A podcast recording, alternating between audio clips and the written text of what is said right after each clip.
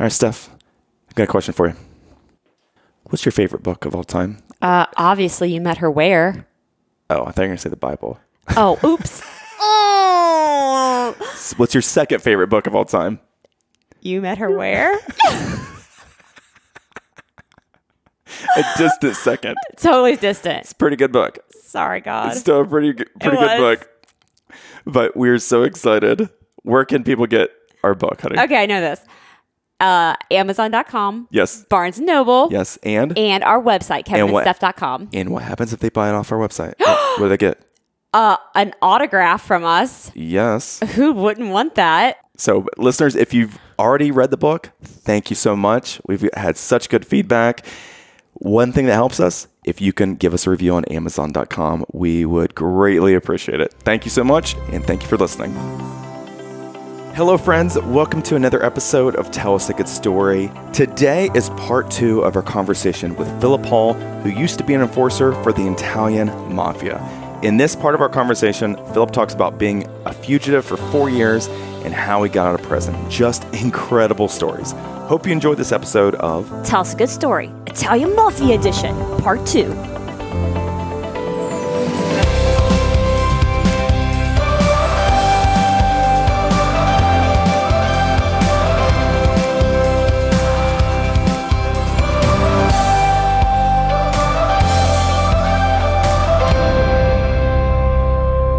Friends, we want to encourage you wherever you listen to this, please subscribe right now so this content will come to you. If you haven't already, we also want to encourage you to rate or even write a review for us on Apple Podcasts. This would help us out more than you know. And if you enjoy this podcast, would you mind sharing on social media and invite others to be part of our community here? If you tag one of us or our business page, then we can then even repost it. We are so thankful to you for listening and sharing with your friends and family. At some point, Philip, you get knee deep within organized crime. At what moment is you're so far in that there's no turning back? W- was there any moment like that, Philip? As the world turns, I got deeper into my street life. Uh, there came a point when Big John has to let me go. He he gets me out and he calls me over to his table one day, and he says, um, "Hey, uh, sit at my table." And I remember saying, "No." He goes, "Sit at my table," and I said, "No." And he goes, "Why?" Because bad things happen to people sit at your table. I ain't sitting at your table. so he gets me over, and I sit at the table, and he brings out this big jar of cash, and he goes, "What do you think that is?" And I said, "That's a lot of money, Mister G. Pretty good. You saving that?" And he goes, "Yeah." Actually, I'm I'm giving it to you. This is all the money you stole from me all those times at the supermarket. This is this is now yours. I'm going to give it back to you, and this buys your release from me. This buys your freedom. And I, I now know that they take an oath in, in organized crime and in the mafia world.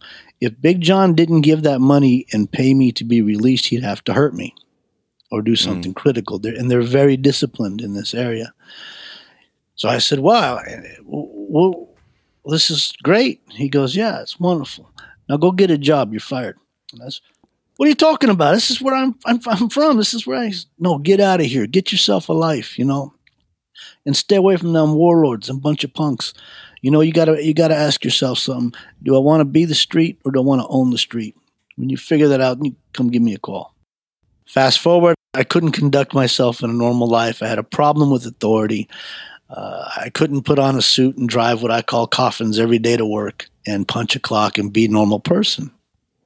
So I called Big John up and I, I would call him and I'd beg him, man, there's got to be a place for a guy like me doing what you do. And he would say, What do I do? What do I do? I don't know. You tell people what to do and, and- and you're good at it. I can do that. And he said, Oh, I'm in the restaurant business.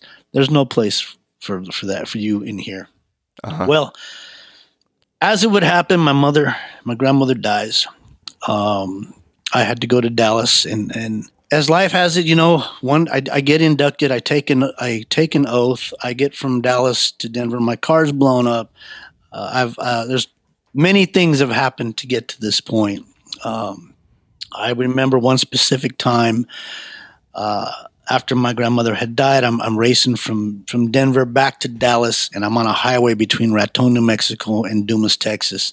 And I remember being mad at God, and I pull the car over, and I get out at 1.30 in the morning, and I cuss him, and I just tell him how much I hate him, and I'm sick of Christian people. And if you ever send one my way again, I'm going to hurt them. I'll break every one I ever see in my life from here on out. I'm done with you.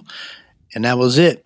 15 years later, I'd have another conversation in that exact place, on that exact place on the highway, going the other direction, on the run from the mob, the police, myself. I I, I asked God for help. And Mm. then I get arrested after that. Um, I had joined Ringling Brothers Barnum and Bailey Circus. Uh, I was hit out there by a man named Jimmy Hoffa Jr. Uh, that's another story. You got to read the book. Wow. Uh, And so you were a fugitive, right? You were a fugitive on the run. You got into the circus, right? Didn't you? Didn't you hop a train or something and got into the Ringling Brothers? Yeah, I got a phone call after I had been seeing my mob life. I, I- I started. Uh, I ran a corridor from like Michigan all the way to El Paso and Juarez, Mexico, which means that's where I operated a lot of things out of. I was underneath the Smaldone family, and I introduced one of the Gambino uh, members to the Juarez cartel, where I was exchanging drugs for cocaine, and I had set that trade up between the cartel and the Italian mafia.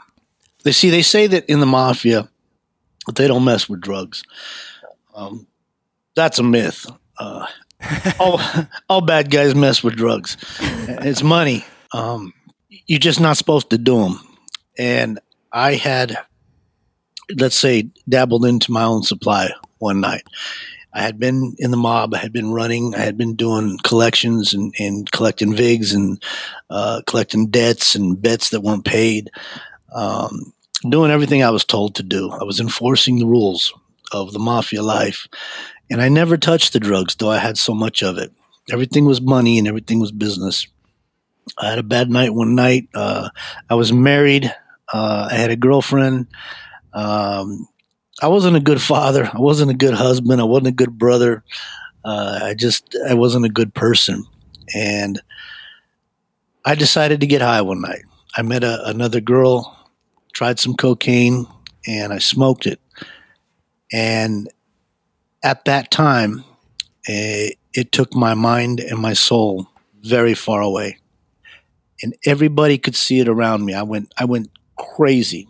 All the things, because with that came some paranoia when I used too much, and I didn't just have a little bit on me. Uh, I don't know if you know weights and and stuff, but I had eight ounces to a kilo at a time, and now I, it's mine, and I I used a lot of it.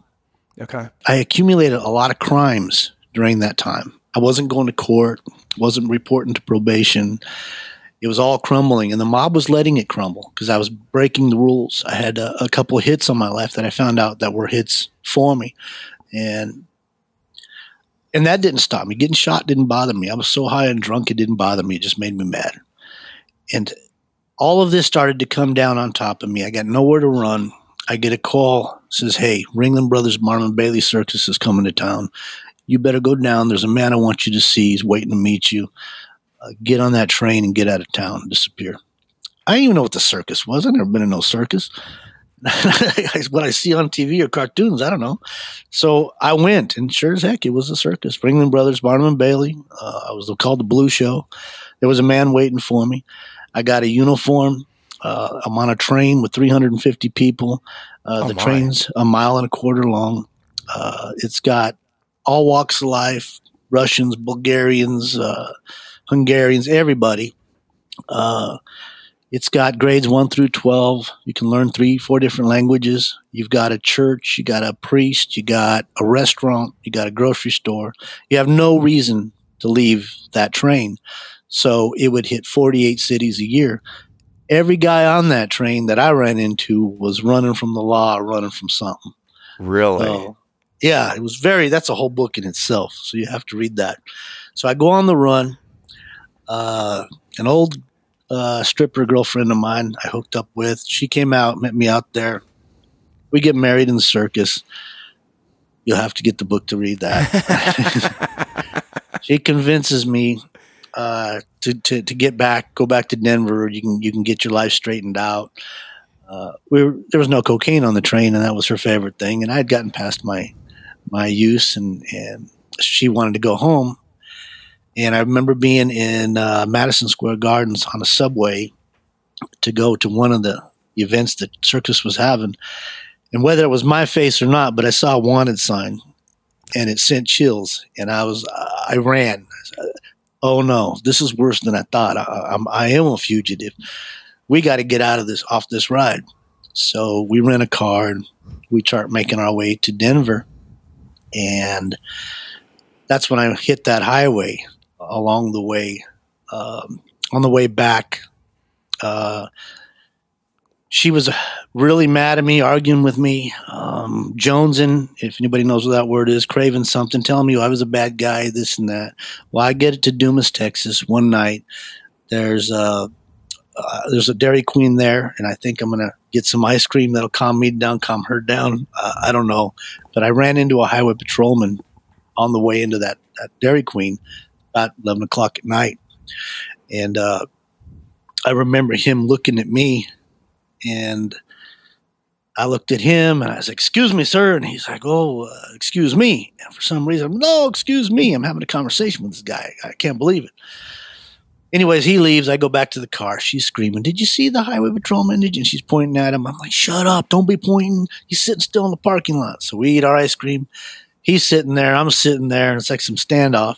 Finally, he drives out of the parking lot, and then we leave. And I'm like, "Great!" So I'm going from Dumas to Raton, New Mexico that was 15 years ago. I was coming the other direction when I cursed God. Right. Well, on the way there, it's 12:30, 1 o'clock in the morning. She's screaming and hollering at me, and I'm like, "Oh, Lord, I wish you could make this go away." So I guess that was a prayer. And uh, the lights behind me come from way off, and I look and I see him coming fast, and I tell her, you know, call my mother. Uh, she goes, "Why?" I go, "Call my mom. I- I'm I'm going to jail. Call my mom." She goes, "You can't be." And I see the lights coming. That's not a friendly. Call her. Sure enough, car gets behind me, waits a while, and the lights go on. She calls my ma. I call my. I talk to her for a few minutes. I didn't talk to her for a while. It's ma. It's me. I'm in trouble. I'm going away for a long time. I'll call you later. Click. And the officer pulls this over, and he uh, he comes up to the door, and I have no ID, no nothing. And he says, uh, "Hey, I license registry." I said, "I don't have that." and I don't even know why I did this, but uh, I said, "Let me give you my name because I think you guys are looking for me." And he says, "Well, okay, let's start there. It might not be bad." And I said, "Yeah, okay. My name's Philip Hall, uh, Philip Sains, uh, Philip Anthony Smaldone. Try one of them. It's one of those because I had several names at the time." And uh, he goes, "Well, let's take a look at it and, and see what it is." And he goes and sits in his car he never came back to my car. Uh, but I start seeing lights coming at me, and then there's more cops, and uh, he gets on the uh, the intercom and he says, "Hey, driver, you take your left hand, stick it out the door with your right hand, take the keys out of the ignition, throw them in the street, stick your hand out the door." And he walks me through this routine to exit the car, and I get face down on the street, and I think I, there's a helicopter coming. There's a lot of Oh, guns my. on me, and uh, that started my tour uh, what I call tour in jail. That was uh, I went on the run in, in 2000, and my I got picked up in 2004 in October there in, in Dumas, Texas. So Wow. um, I'm in jail. Uh, I start tour because I call it tour. I had so many cases and trouble that I had done all over the place. Uh, marshals came and picked me up, and they were taking me en route back to Denver is where we were going to start. And back then, like now, you can go to court like we're talking right now. You know, virtual. Uh, you don't even leave the facility. It, it's safer, and your cases physically followed you back then wherever you went. okay. And uh, so I had to go to several different court dates.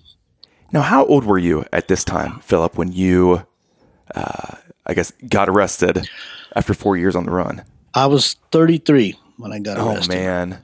So I've been in and out of organized crime and, and gangs and in the system for probably almost 30 years, 25 years. So they're going to start uh, my trial, and I'm going through each case. And before the marshal, I do remember this that marshal, if I could ever find him again, I made his ride with me very hard. Uh, I was mouthy. I was. I, I. I just. I'm a completely different guy now, and I'm pretty sure he was sick and tired of hearing from me. Everything he tried to talk to you about, reach me with, I cut him off and was cussing him. And so we finally get to Arapahoe County in Colorado, and he's got to take me into this place called Sallyport. It's where you take your, your prisoners. And he goes, I don't know why I'm going to do this, man. The way you've been, the way you've treated me, and I've, I've got your jacket here in front of me. I'm reading about you. If something is telling me I got to pray over you. What? And I'm like, what? I'm okay, man. Don't worry about that. He goes, no, I'm not asking you. And he, they pulled the car over. There were two marshals, and he got out and walked around and put his hands on the glass, and, and he said this really great prayer. And uh, throughout my life, people have done that, and I didn't know why. And that started my tour. I was in jail. I was going through case to case, and uh, it's 2000 and, and uh, oh 2004 in October. I'm, I'm 34 years old, and I make it all the way to Teller County for my in 2006. So Okay. I've knocked out a lot of cases. I'm still under investigation for stuff that I don't even know about. Uh, there's uh, there's uh, connections to murder, extortion, fencing, racketeering, arson. Uh, I've got a pile of things that haven't even hit yet, and I'm still facing 20 to life with the crimes that I have done. So I'm going to prison. Um, my brother, my younger brother, had uh, come to see me when I was in Teller County, and he lived up in Pikes Peak, which is about three or four hours from Denver. So my I wasn't near my family, and I hadn't seen him for a very long time. He did very good with his life. He owned a plumbing company. Very he was he loves the Lord, and he had come to know Christ before I did. And I'm sitting in jail, and uh, I've lost my attorney. He passed away, died, got killed. I'm not sure, but all the drug money and stuff that I was using was coming through him. So now I'm broke. So my brother, he comes and he sees me for the first time. He's, "Hey Phil, how you doing?" And I'm "I'm fine. I'm in jail." He goes, "Yeah, yeah, I know that." Um, so, uh, hey, uh, so so so ask me something. So I, I talked to him. You know, how's mom doing? How's this? How's that? And he says, "Okay, okay. Hey, guess what? I got Jesus Christ in my life." I'm like, "Oh, that's that's great. Good for you." Says, well, no, I got to tell you about him. I got to tell you, if you just get him in your life, man, he can do some great things. And, and, and he's just so, I could see this fervor and this newfound joy he had, but I wasn't there. And before he left that time, he said, You know, um, I'd like to pray over you. And I said, Well, okay, what do you want me to do? Um, what are we supposed to do here? He goes, No, man, just just put your hand on the glass. And I had so I did, and, and, he, and he said some beautiful words. I go back to my pod in my cell, and I got some some gangster cred in jail. I have there's 50 guys in my pod, but I have everybody has their one bunk or a mat on the floor. I have two beds up against one wall. They're all mine. I get extra lunches. I, I delegate who's going to mop, who's going to sweep, uh, all the rules in the house. Whoa. So um, I'm holding good ground in in jail, if you could call that, and um, I start having some some dreams. And I don't know if you ever get a chance to visit a jail or incarcerated, you've got to look in the mirror. You've got you, you've got four walls. You can't escape. You can't get high. You can't get out. You've got to face the music. You got to take your medicine. And if you ever get a chance to visit, you'll look at the mirrors, and the mirrors are all scratched up in almost every jail you go see. That's because people can't stand to see what they've become. And we literally Mm. scratch the mirrors. So there's things like that in there where you can think people are going crazy. No, they're not. They're just waking up. And um, I saw the little prayer groups that would happen in there, and I didn't pay too much attention. I actually made fun of them. Uh, they would get there, and I'd call it jailhouse religion. You know, they'd pray, and they'd be all the great things they were going to do when they got out. I'm better daddy, better husband. I'm not going to do this no more or that no more. And I, would make fun of him. And little Joey's getting out today. Oh, all right, Joe. Hey, don't worry about it. Jesus will be here when you get back, man. And shame on me for that. But it didn't matter how many times they came back. They were doing something I wasn't. And at least they were turning to Jesus. And I, I just, I, I mocked them. My brother came to see me a second time. Starts off, hey, Phil, I start with the prayer. Oh, okay, whatever. And he, and he talks about his family and what God's doing in his life. And if you could just, have, have you read about him, man? Have you got a Bible? No, I haven't got a Bible. I'm not, it's great you've got them. Okay, I'm glad for you. How's mom doing? How's, how's everybody else? How's your kids? Okay, okay. So he closes with the prayer. I go back to my pod, and this one particular time, uh, I'm starting to have these nightmares, and I don't know where they're coming from. I'm seeing this bloody, bloody face, this image, and he's asking me, "Why are you you doing this to me? Why why did you do this to me? Why do you keep hurting me?" And I'm like, "Man, I don't know where this is coming from, and, and I can't sleep." And I, this guy, I remember Zoltan. He used to run his. He'd do private Bible study by himself in the morning, 3.30, 4 o'clock before chow time, and this one time he, I, I heard him praying and I woke up and I said, Hey, Z, man, stop that. I, I don't preach to you. Don't preach to me. He says, I, I didn't say nothing. Little Anthony, I, I didn't, man. I'm, I'm sleep. I found myself. I No, you didn't. You're lying. You, you're reading that book out loud and you, you're praying to me and I don't, I don't dig it, man. And I tried to go to sleep. I said, keep it up and watch what happens to you. And I'm covering my head and he just got louder and he starts reciting something now I know is the Beatitudes. And he's, and the one that stuck out in my, my, my head was, Blessed are the pure in heart, for they shall see God. Blessed are the pure in heart, for they shall see God. He keeps saying that. When my mama passed away, one of the things on her deathbed, I asked her, "What is that? What does that mean, Ma?" And she was like, "That verse you gave me." And she says, "Well, that's your your ID card. Jesus knows you by your heart. When you get to heaven, that's how he's going to know you. And my little Philip has a good heart. I know he does. Promise me you'll find Jesus. Promise me you'll search him out. Promise me you'll leave the gangs. And I just promised her because it's what she wanted to hear. Right. But I also cussed Jesus because why can't he fix you now? And she was dialysis, her, her, her, her kidneys were failing, her, her arteries were failing, but she was my rock and she was leaving me. And here it is. I'm hearing this from you know, blessed are the pure in heart, all over again. And she, I remember her telling me on her deathbed, someday, someday my little Philip's going to tell the whole world what Jesus did for him. And I said, yeah, okay, ma. little does she know. Um, that's 20 some years ago. And, you know, was, uh, she passed away at uh, 3.23 uh, p.m. December 2nd. I watched her flatline, but I mm. knew she where she was headed. And here I am facing trial and I'm having these nightmares and this guy's repeating that verse and I jump out of bed, I grab his Bible and I start tearing it and I'm throwing it and I'm kicking it and I said, "Come on!" and I'm going after him. I told you to stop. And the sheriffs run in, they break it up, and, and I remember Sheriff Tom Sudbury. He uh, he pulls me aside and says, "Hey, Philip, man, you're, you're losing it in here and it doesn't look good for the other guys. With what's going on with you? You've been nightmares. You're talking in your sleep. I said, man, I don't know. These guys are praying over me. They're doing some kind of thing on me. I don't know. He said, nobody's doing nothing to you. I said, you just heard Z. He was, he was reading that Bible out loud. And he goes, no, he wasn't. I don't know what you're feeling, but he wasn't. And they took me to the eagle's nest and, and you're under surveillance there. And I look like a, a maniac. I'm talking to people that aren't there and I'm cursing God. And uh, he says, You got to get it straight, man. You can't lose. You know you can't be loose in here. Said, yeah, okay. My brother comes to see me the last time, the third time. He says, I want to open up with some prayer. And I said, No, no more prayer, man. That ain't going to happen not here, not today. Um, I don't want you praying for me no more. And he said, Why? What's going on? And I said, Man, I, I don't want you praying for me. Um, I don't know what kind of voodoo you put on me, man, but I, am going nuts in here. Uh, I don't want that. And he goes, man, I'll never stop praying for you.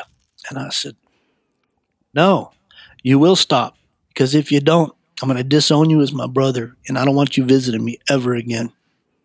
He said, wow, it's really that bad? And I said, yeah, it's that bad, bro. I don't know what's going on. And he goes, but Phil, you're my older brother if you just get Jesus in your life, imagine you, you got two boys you, you don't know. You could fix your family. You could fix us, my brother, you know, our other brothers and sisters. You can lead us, man. If you just get him in your life. I said, man, I don't want him there. Okay.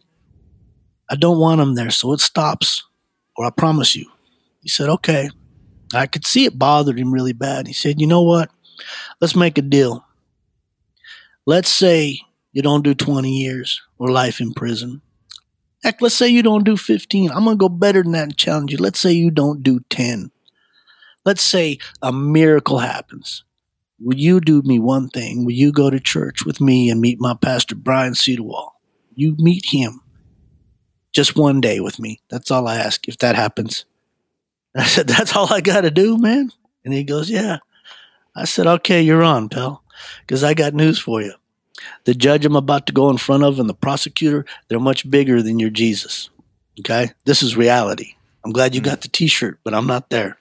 This is real. Um, and you know what? If I live 20 years, I'll still go to church with you when I get out. You got a deal. So I knuckled the glass and he knuckled it. And I remember him walking away. And before he stopped, he turned around he said, Man, I'm going to prove to you Jesus is real. And um, I had court uh, coming up, and I've got this little public defender. I mean, she's short, like four feet. I'm her first case. I'm like, I'm going to prison for sure. First case ever. Yeah. And uh, she gets up there, and I'm like really vulgar. Uh, I'm vulgar. I'm belligerent, and I'm like, "Look, lady, I'm not here to hear what you got to say. Tell the judge I'm ready to go to prison. I'm guilty, whatever." She goes, "No, we're not going to do that. Um, we're actually going to have your case uh, continued." I said, "No, we're not. I'm going. I'm ready for prison right now. I have to get myself mentally prepared, you know, to spend the rest of my life there. I'm either going to get killed on the street or I'm going to get killed in here. And in here, I got a good chance of seeing it coming." And she goes, okay, um, no, we're going to have it continued. And I go, look, lady, if I'm going to prison, let's get me there. And the judge said, excuse me, Mr. Hall, what did you say? I said, Your Honor, man, if I'm going to prison, let's go. And I guess he never had that request. But he said, I think you should sit down, shut up, and listen to your attorney. Okay, hmm. whatever, man. And I sit and and she goes, By the way, my name's not Lady. I have a name. And she said, We're getting this continued. I'm like, Okay. And I wasn't paying attention. Why are we getting this continued? And she said, Your case hasn't arrived yet. And he gets 30 more days to locate your case, basically. Um, okay. Whatever. I go back to, to jail. I get some paperwork while I'm in jail. My brother hasn't come to see me. My attorney hasn't come to see me. My 30 days is coming pretty close. Nobody's talked to me. And I get my, uh, I get some paperwork and it says with a little sticky note, I heard you say you want to get to jail. Well, if you just sign the stuff below, I'll make sure you get there. So I signed it. Good. I'm gone. I'm on my way. Sheriff's Department came to pick me up, and I even argued with them and they were taking me to the courthouse. I said, "No, I'm, I'm supposed to go to prison, man. I got, I already signed everything." They said, "No, you're going to see the judge, man. You ain't going to no prison yet." Oh, and they had to wrestle me off the bus. I did not want to go to court. I want to go to prison. And they get me in court. My little attorney's there, and she goes, "You know, I'm really mad at you." And he said, "No, what? I don't care. I ain't seen you. You don't know what I'm doing. You don't know." She goes, "No, what are you doing signing papers without me?" That may be my first case, but I still represent you. And why do you keep getting in the way? You know, I go, I haven't seen you. And she goes, You don't have to see me. The man upstairs is looking out over you. He sees you. You don't have to see me. I'm really praying for you. And I don't know why, because you're so frustrating. And she lost me at, You're what now? Uh, you're another one that's praying over me? What is you prayer people? And you see, um, uh, this is my day in court. I've got two sons. My oldest son uh, graduated high school in jail. He's doing very well now. My youngest son, I gave him away at one years old and his mother. And I just met him last year for the first time. He's 27, 26, 27 years old now. Mm. I haven't been a good person. Uh, I've been shot three different times. Uh, shotgun in my leg, in my stomach, and my and in my shoulder. Uh, I got a, a, plate in my head. You know, I've been cracked with a crowbar, and all these were hits. I've been running this chaotic life, and that miracle that my brother prayed for was just about to happen. She, I asked, "What's next?" and she goes, "Sit down and shut up and watch what's next." And uh, the judge, I remember saying, "Mr. Hall, stand up." He looks at the prosecutor and he says, uh, "Would you please present your evidence in Mr. Hall's case?" And he says, "I don't have it. We've lost it." And I go, "What's that mean?" And she goes, "Be quiet." And he goes, "By the way, I want to talk to you about how you handled this this deal." And he looks at me and he says, "What's your motion?" He looks at my attorney. She says, "Your Honor, Your Honor, uh, I want to approach the bench." And they go up and talk. And I hear him request, "I'd like to request a mistrial." And she says, "No, no mistrial. I'm asking you that you dismiss all charges against Mr. Hall because his evidence is not here, and today is his day in court. And if there's nothing here, there's no case." And he said they parted and she went back and he said, Mr. Hall, um, against my better judgment, I have to let you go today. And I said, I'm not doing 20 years. And uh, I like that little attorney now. wish, her, wish her well. Um, but I got to go home that day. And uh, it took a month to get me back into the Denver system. And my brother lived in four hours away, and they let me out. They make it miserable to the last second. They let me out uh, January, uh, I believe it was 16th, and uh, with a bus token uh, and a check I can't cash at 11:59 p.m. So I get on this bus. It's snowing in Denver. I'm in sweats and a t-shirt because I got arrested a few years back in Texas, and uh, I take a bus to my mother's house. Well, she was not home. They were in another city, another state and my brother answered that door at one in the morning. And he, he lived hours away. And uh, I was like, hey, I'm out. And he goes, Are you supposed to be?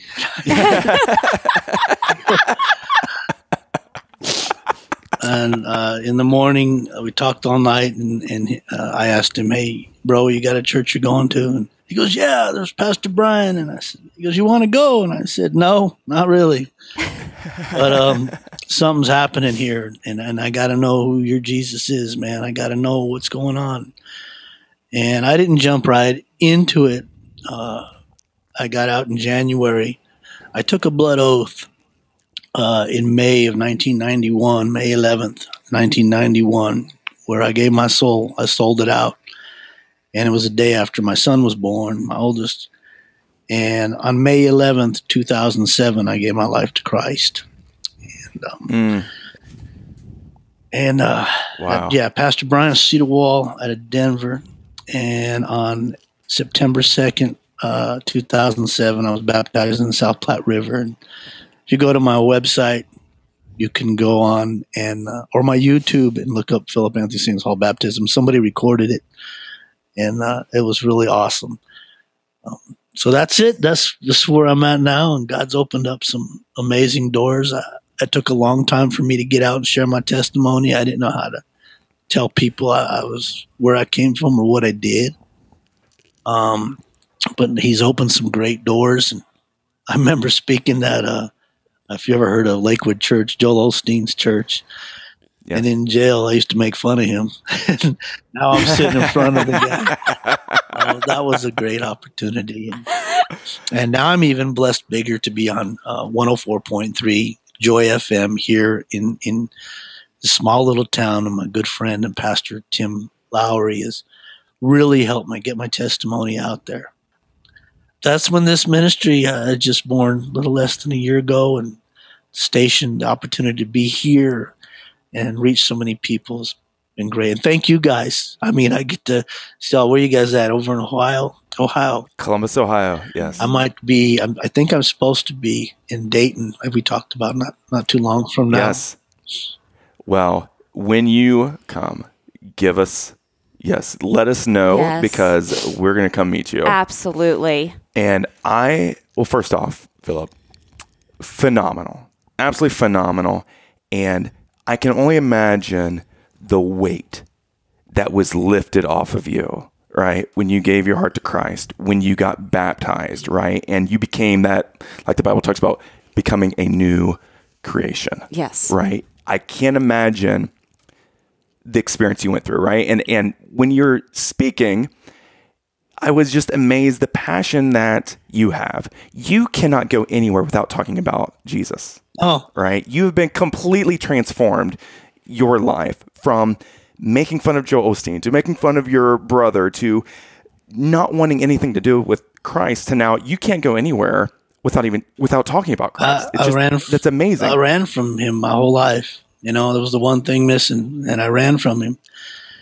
And and I run to him, and I've never cried so much since I accepted Christ. I because I knew, and and I suggest that to anybody. It wasn't just a couple words I had to say. I got to know who this guy is. You know, I'm going to give my life to. I want to know what he's changed my brother. I want to know what he's done to, that that people love so much he's worked miracles in my life. I mean, we were dead, dead broke coming out. And It's not like the people see in the, it's all a facade, the movies that they blow up gangster life. That's not, it's evil.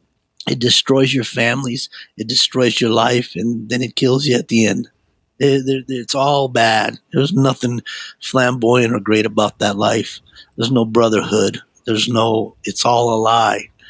And now that I know and I have this Christ, I love talking with some people who are lost and say, you know, not many of you can probably relate to me, but there are a few can, but I can relate to you.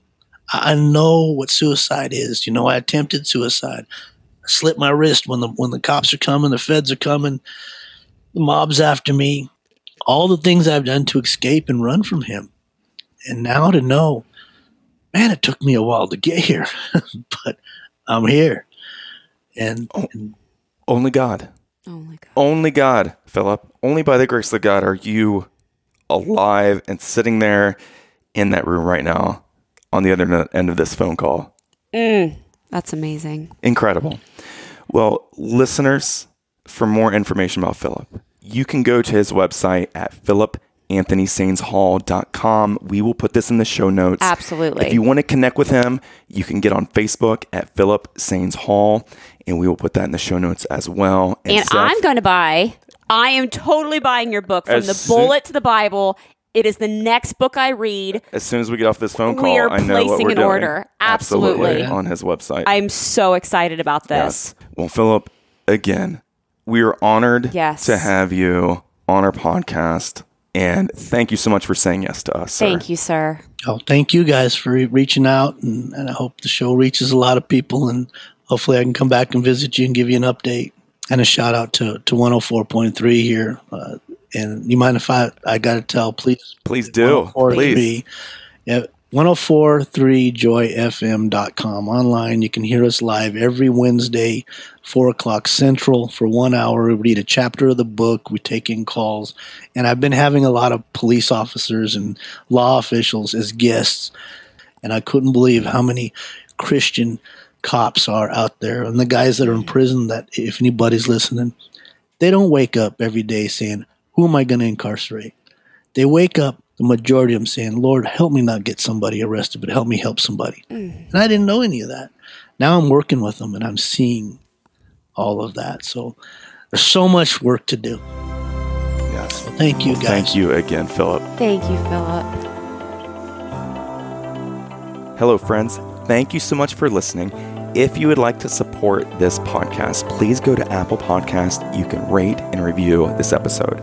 Also, for those who have asked us how to financially support, you can go to kevinandsteph.com and order one of our books of You Met Her Where.